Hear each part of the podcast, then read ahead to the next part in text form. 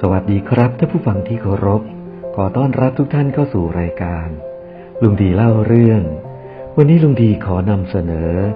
ธรรมนิยายเรื่อง เมื่อฉันแก่ตัวลง เรื่องนี้เป็นเรื่องเล่าของลูกผู้ชายคนหนึ่ง ที่ตระเวนทั้งเรียน ทั้งทำงาน ไปในที่ร้อยเอ็ดเจ็ดย่านน้ำ ม้เขาจะเติบกล้าเก่งกาจขึ้นเรื่อยๆ ความรู้เพิ่มมากขึ้น โลกใบนี้ก็เริ่มเล็กลง แต่พ่อแม่ที่อยู่บ้านเดิม ในเมืองจีน ก็เริ่มแก่ตัวลง ลูกคนนี้ทำงานอยู่ต่างประเทศ ไม่ค่อยได้กลับมาเยี่ยมพ่อแม่ ได้แต่ติดต่อกันทางจดหมาย โชคดีที่ต่อมามีไอพีการ์ดเลยได้คุยสดกันบ้าง ทุกครั้ง แม่ก็จะคอยเตือนให้ระวังสุขภาพของตัวเอง ตั้งใจทำงาน ไม่ต้องเป็นห่วงแม่ ไม่ต้องกลับมาเยี่ยมแม่บ่อยๆ เพราะจะสิ้นเปลืองเงินทองเปล่าๆ ยิ่งพูด ก็ยิ่งซ้ำๆซากๆเขารู้ดีว่าแม่เริ่มคิดถึงเขามาก จนกระทั่งปีนี้ แม่อายุเจ็ดสิบห้าปี เขาจึงตัดสินใจจะกลับไปเยี่ยมแม่ โดยตั้งใจว่าจะอยู่สักหนึ่งเดือน จะไม่ทำอะไรเป็นพิเศษ แต่จะขอเป็นเพื่อนแม่เพียงอย่างเดียวพอบอกข่าวนี้ให้แม่ทราบ แม้จะมีเวลาอีกตั้งสองเดือนเศษ แม่ก็เริ่มเตรียมตัวในการต้อนรับ การกลับมาเยี่ยมบ้านของลูก แม่ดึงเอาสมุดบันทึก มาจดสิ่งที่จะต้องตระเตรียม แม่เตรียมรายการอาหารที่ลูกชอบ ดึงเอาผ้าห่มที่ลูกเคยชอบ มาปะมาชุนใหม่สำหรับคนอายุเจ็ดสิบห้าเรื่องแบบนี้ไม่ใช่เรื่องง่ายๆเลย พอกลับถึงบ้าน ตอนอยู่บนเครื่องบิน เคยตั้งใจว่าจะกอดแม่ ให้ชื่นใจสักครั้ง ให้หายคิดถึง แต่พอมาเห็นแม่ แม่ที่ยืนอยู่ตรงหน้า ผอมแห้ง หน้าตาเหี่ยวย่น ช่างไม่เหมือนแม่คนก่อนนั้นเลย แม่ใช้เวลาทั้งชั่วโมง เตรียมอาหารที่ลูกเคยชอบ โดยหารู้ไม่ว่า เดี๋ยวนี้ ลูกไม่ได้ชอบอาหารแบบนั้นแล้ว และเพราะแม่ตาไม่ค่อยดี รสชาติอาหาร จึงแย่มาก บางจานก็เค็มจัด บางจานก็จืดสนิท ผ้าห่มที่แม่อุตส่าห์เตรียมให้ ทั้งหนา ทั้งหยาบ ไม่สบายกายเลย แม่หารู้ไม่ว่า เดี๋ยวนี้ลูกนอนห้องแอร์และใช้ผ้าห่มขนแกะแล้ว แต่เขาก็ไม่ได้บ่นอะไร เพราะเขาตั้งใจจะกลับมาเป็นเพื่อนแม่จริงๆ สองสาวันแรก แม่ยุ่งอยู่กับเรื่องจิปาถะ จนไม่มีเวลาพักผ่อน พอเริ่มได้พัก แม่ก็เริ่มพูดมาก สอนนู่นสอนนี่ พูดแต่ปรัชญาเก่าๆ ซึ่งปรัชญาเหล่านั้นสิบปีก่อนก็เคยพูดแล้ว พอลูกบอกให้ฟังว่า ปรัชญาเหล่านั้นน่ะมันไม่ทันสมัยแล้ว แม่ก็เริ่มนิ่ง เงียบ และเศร้าซึมเหตุการณ์เริ่มแย่ลงเรื่อยๆ ผมพบว่าสุขภาพแม่แย่ลง โดยเฉพาะสายตา อาหารบางจานมีมแมลงวันด้วย บางทีอาหารหกลงบนเตา แม่ก็เก็บใส่จานตามเดิม ครั้นผมพยายามชวนแม่ไปกินข้าวนอกบ้าน แม่ก็บอกว่าอาหารข้างนอกไม่สะอาดของแปลกปลอมมันเยอะ เมื่อผมบอกแม่ว่าจะหาคนรับใช้ มาช่วยแม่สักคน แม่ก็โวยวายว่า แม่เองยังสามารถทำงานเลี้ยงดูเด็กให้ผู้อื่นได้เลย ผมก็เลยพูดไม่ออก พอผมจะออกไปช้อปปิ้ง แม่ก็จะตามไปด้วยทำเอาวันนั้นทั้งวัน พวกเราเลยไม่ได้ไปช้อปปิ้ง พอพวกเราเริ่มคุยกันในเรื่องทันสมัย แม่ก็หาว่าพวกเราเพี้ยน ผมก็เริ่มบอกแม่ยังไม่ค่อยเก่งใจว่า แม่ นี่มันสมัยไหนแล้ว แม่ต้องหัดมองโลกในแง่ใหม่ๆบ้างนะ ช่วงครึ่งเดือนหลังที่อยู่กับแม่ ผมเริ่มขัดใจแม่มากขึ้นเรื่อยๆ แล้วรู้สึกรำคาญเพิ่มมากขึ้น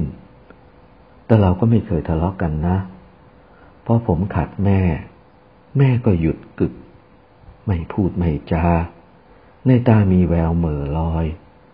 โลกซึมเศร้าแบบคนแก่ของแม่ ช่างหนักขึ้นเรื่อยๆ ได้เวลาที่ผมจะต้องเดินทางกลับ แม่ดึงเอากล่องกระดาษกล่องหนึ่งออกมา ในนั้นเป็นข่าวหนังสือพิมพ์ที่แม่ตัดเก็บเอาไว้ในช่วงที่ผมไปอยู่เมืองนอก แม่เริ่มสนใจข่าวต่างประเทศ เมื่อผมเดินทางไปทำงานที่เมืองนอก ทุกครั้งที่มีข่าวตึงเครียดในประเทศนั้นๆ แม่ก็จะตัดข่าวเก็บไว้ ตั้งใจจะมอบให้ผมตอนที่ผมกลับมา แม่พูดอยู่เสมอว่า อยู่นอกบ้านนอกเมือง ต้องระวังตัวให้มาก ๆ ครั้งหนึ่ง มีเรื่องคนญี่ปุ่นต่อต้านและข่มเหงคนจีน มีการประทะกกันด้วย แม่เป็นห่วงมาก ถามเพื่อนบ้านว่าจะส่งข่าวไปเตือนผม ที่ญี่ปุ่นได้อย่างไร ตอนนั้นผมสอนอยู่ที่ญี่ปุ่น แม่ดึงเอาปึกกระดาษข่าวนั้นออกมาอย่างยากลำบาก วางใส่ในมือผม เป็นเหมือนมันเป็นของวิเศษชิ้นหนึ่ง มันหนักมาก ผมรู้สึกลำบากใจ เพราะผมไม่อยากนำมันกลับไป มันไม่มีประโยชน์อะไรแล้ว ผมรู้ว่าแม่เก็บมันด้วยความยากลำบาก แม่สายตาไม่ค่อยดี ต้องใช้แว่นขยาย อ่านได้วันละสองหน้า ก็เก่งแล้ว นี่ยังตัดเก็บได้ขนาดนี้ทันใดนั้นก็มีข่าวแผ่นหนึ่ง ปลิวหลุดลงมา แม่รีบเอื้อมมือไปหยิบ แต่แทนที่แม่จะเก็บเข้ากองเดิม แม่กลับพับเก็บเอาไว้ในกระเป๋าของตัวเอง ผมรู้สึกเอะใจเลยถามว่าแม่ นั่นกระดาษอะไร ผมขอดูหน่อยนะ แม่ลังเลอยู่ครู่หนึ่ง จึงล้วงมันออกมาวางบนปึกนั้น แล้วหุนหันเข้าครัวไปทำกับข้าวทันที ผมหยิบแผ่นกระดาษข่าวนั้นขึ้นมาดู มันเป็นบทความบทหนึ่ง ชื่อว่าเมื่อฉันแก่ตัวลง ตัดจากหนังสือพิมพ์เมื่อวันที่ 6 ธันวาคม ปี 2004 เป็นช่วงที่ผมเริ่มเถียงกับแม่ถี่มากขึ้นทุกที บทความนั้นคัดมาจากนิตยสารฉบับหนึ่งของเม็กซิโก ฉบับเดือนพฤศจิกายน ผมอ่านบทความนั้นรวดเดียวจบทันที เมื่อฉันแก่ตัวลง ไม่ใช่ฉันที่เคยเป็น ขอโปรดเข้าใจฉัน มีความอดทนต่อฉันเพิ่มขึ้นอีกสักนิด ตอนที่ฉันทำแกงหกใส่เสื้อตัวเอง ตอนฉันลืมวิธีผูกเชือกรองเท้า ขอให้คิดถึงตอนแรกๆที่ฉันใช้มือสอนเธอ ทำทุกอย่าง ตอนฉันเริ่มพล่ำบ่นแต่เรื่องเดิมๆ ที่เธอรู้สึกเบื่อ ก็ขอให้อดทนสักนิด อย่าเพิ่งขัดฉัน ตอนเธออย่างเล็กๆ ฉันยังเคยเล่านิทาน ซ้ำๆซากๆ จนเธอหลับไปเลย ตอนฉันต้องการให้เธอช่วยอาบน้ำให้ อย่าตำหนิฉันเลยนะ ยังจำตอนที่เธออย่างเล็กๆ ฉันต้องทั้งอด ทั้งออด ทั้งปลอบ เพื่อให้เธอยอมอาบน้ำจำได้ไหม ตอนฉันงงกับวิทยาการใหม่ๆ อย่าหัวเราะเยาะฉันจำตอนที่ฉันเฝ้าอดทนตอบคำถามทำไมทำไม ทุกครั้งที่เธอถามได้ไหม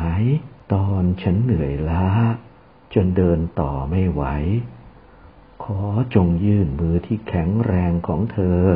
ออกมาช่วยพยุงฉัน เหมือนตอนที่ฉันพยุงเธอ ให้หัดเดินในตอนที่เธออย่างเล็กๆ หากฉันเผอิญลืมหัวข้อที่กำลังสนทนากันอยู่ ให้เวลาฉันสักนิดหนึ่ง ที่จริงสำหรับฉันแล้วเนี่ยกำลังพูดเรื่องอะไร ไม่สำคัญหรอก ขอเพียงมีเธออยู่ฟังฉัน ฉันก็พอใจแล้ว ตอนเธอเห็นฉันแก่ตัวลง ก็ไม่ต้องเสียใจ ขอให้เข้าใจฉัน สนับสนุนฉัน ให้เหมือนตอนที่ฉันสนับสนุนเธอ ตอนที่เธอเพิ่งจะเรียนรู้ใหม่ๆ ตอนนั้นฉันนำพาเธอเข้าสู่เส้นทางชีวิต ตอนนี้ขอให้เธอเป็นเพื่อนฉัน เดินไปสู่ที่สุดเส้นทาง ให้ความรัก และอดทนต่อฉัน ฉันจะยิ้มด้วยความขอบใจ ในรอยยิ้มของฉัน มีแต่ความรัก อันหาที่สุดมิได้ ของฉันที่มีให้กับเธอ ผมอ่านบทความรวดเดียวจบเกือบกลั้นน้ำตาเอาไว้ไม่อยู่ ตอนนั้นแม่เดินออกมา ผมแกล้งทำเป็นไม่รู้ไม่ชี้ ตอนแรก แม่คงอยากให้ผมอ่านบทความนี้ หลังจากผมกลับไปแล้ว จึงขยันขยอให้ผมนำข่าวปึกนั้นกลับไป ตอนผมจัดกระเป๋าเดินทาง ผมต้องสละไม่เอาสูตรไปตัวหนึ่ง จึงยัดปึกข่าวเหล่านั้นเข้าไปได้ รู้สึกแม่ดีใจมาก เหมือนกับว่าหนังสือพิมพ์เหล่านั้น เป็นยันแห่งโชคลาภสำหรับผม และเหมือนกับว่า การที่ผมยอมรับหนังสือพิมพ์เหล่านั้น ผมได้กลับมาเป็นเด็กดีของแม่อีกครั้งหนึ่ง แม่ตามมาส่งผมจนถึงรถแท็กซี่เลยทีเดียว หนังสือพิมพ์ที่ผมนำกลับมานั้น ไม่ได้ใช้ประโยชน์อะไรเลย แต่บทความเมื่อฉันแก่ตัวลงบทนั้น ผมตัดเก็บเอาไว้ข้างตัวตลอดไป